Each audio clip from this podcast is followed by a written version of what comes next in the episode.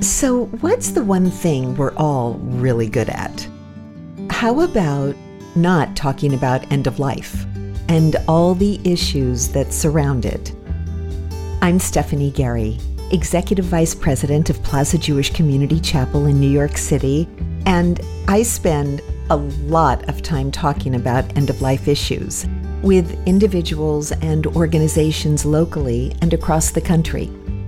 Here at Exit Strategy, our new monthly podcast, I'll be bringing those discussions to you, and of course to a wider audience, so we can elevate and normalize end of life topics. We'll do that from a religious, cultural, and societal perspective. We'll demystify the talk. It is, after all, part of the cycle of life. It's something we all need to be talking about as we go from birth to death. We'll mix the serious with the whimsical and the provocative, and hopefully, we'll learn a lot along the way. Find us wherever you find your podcasts.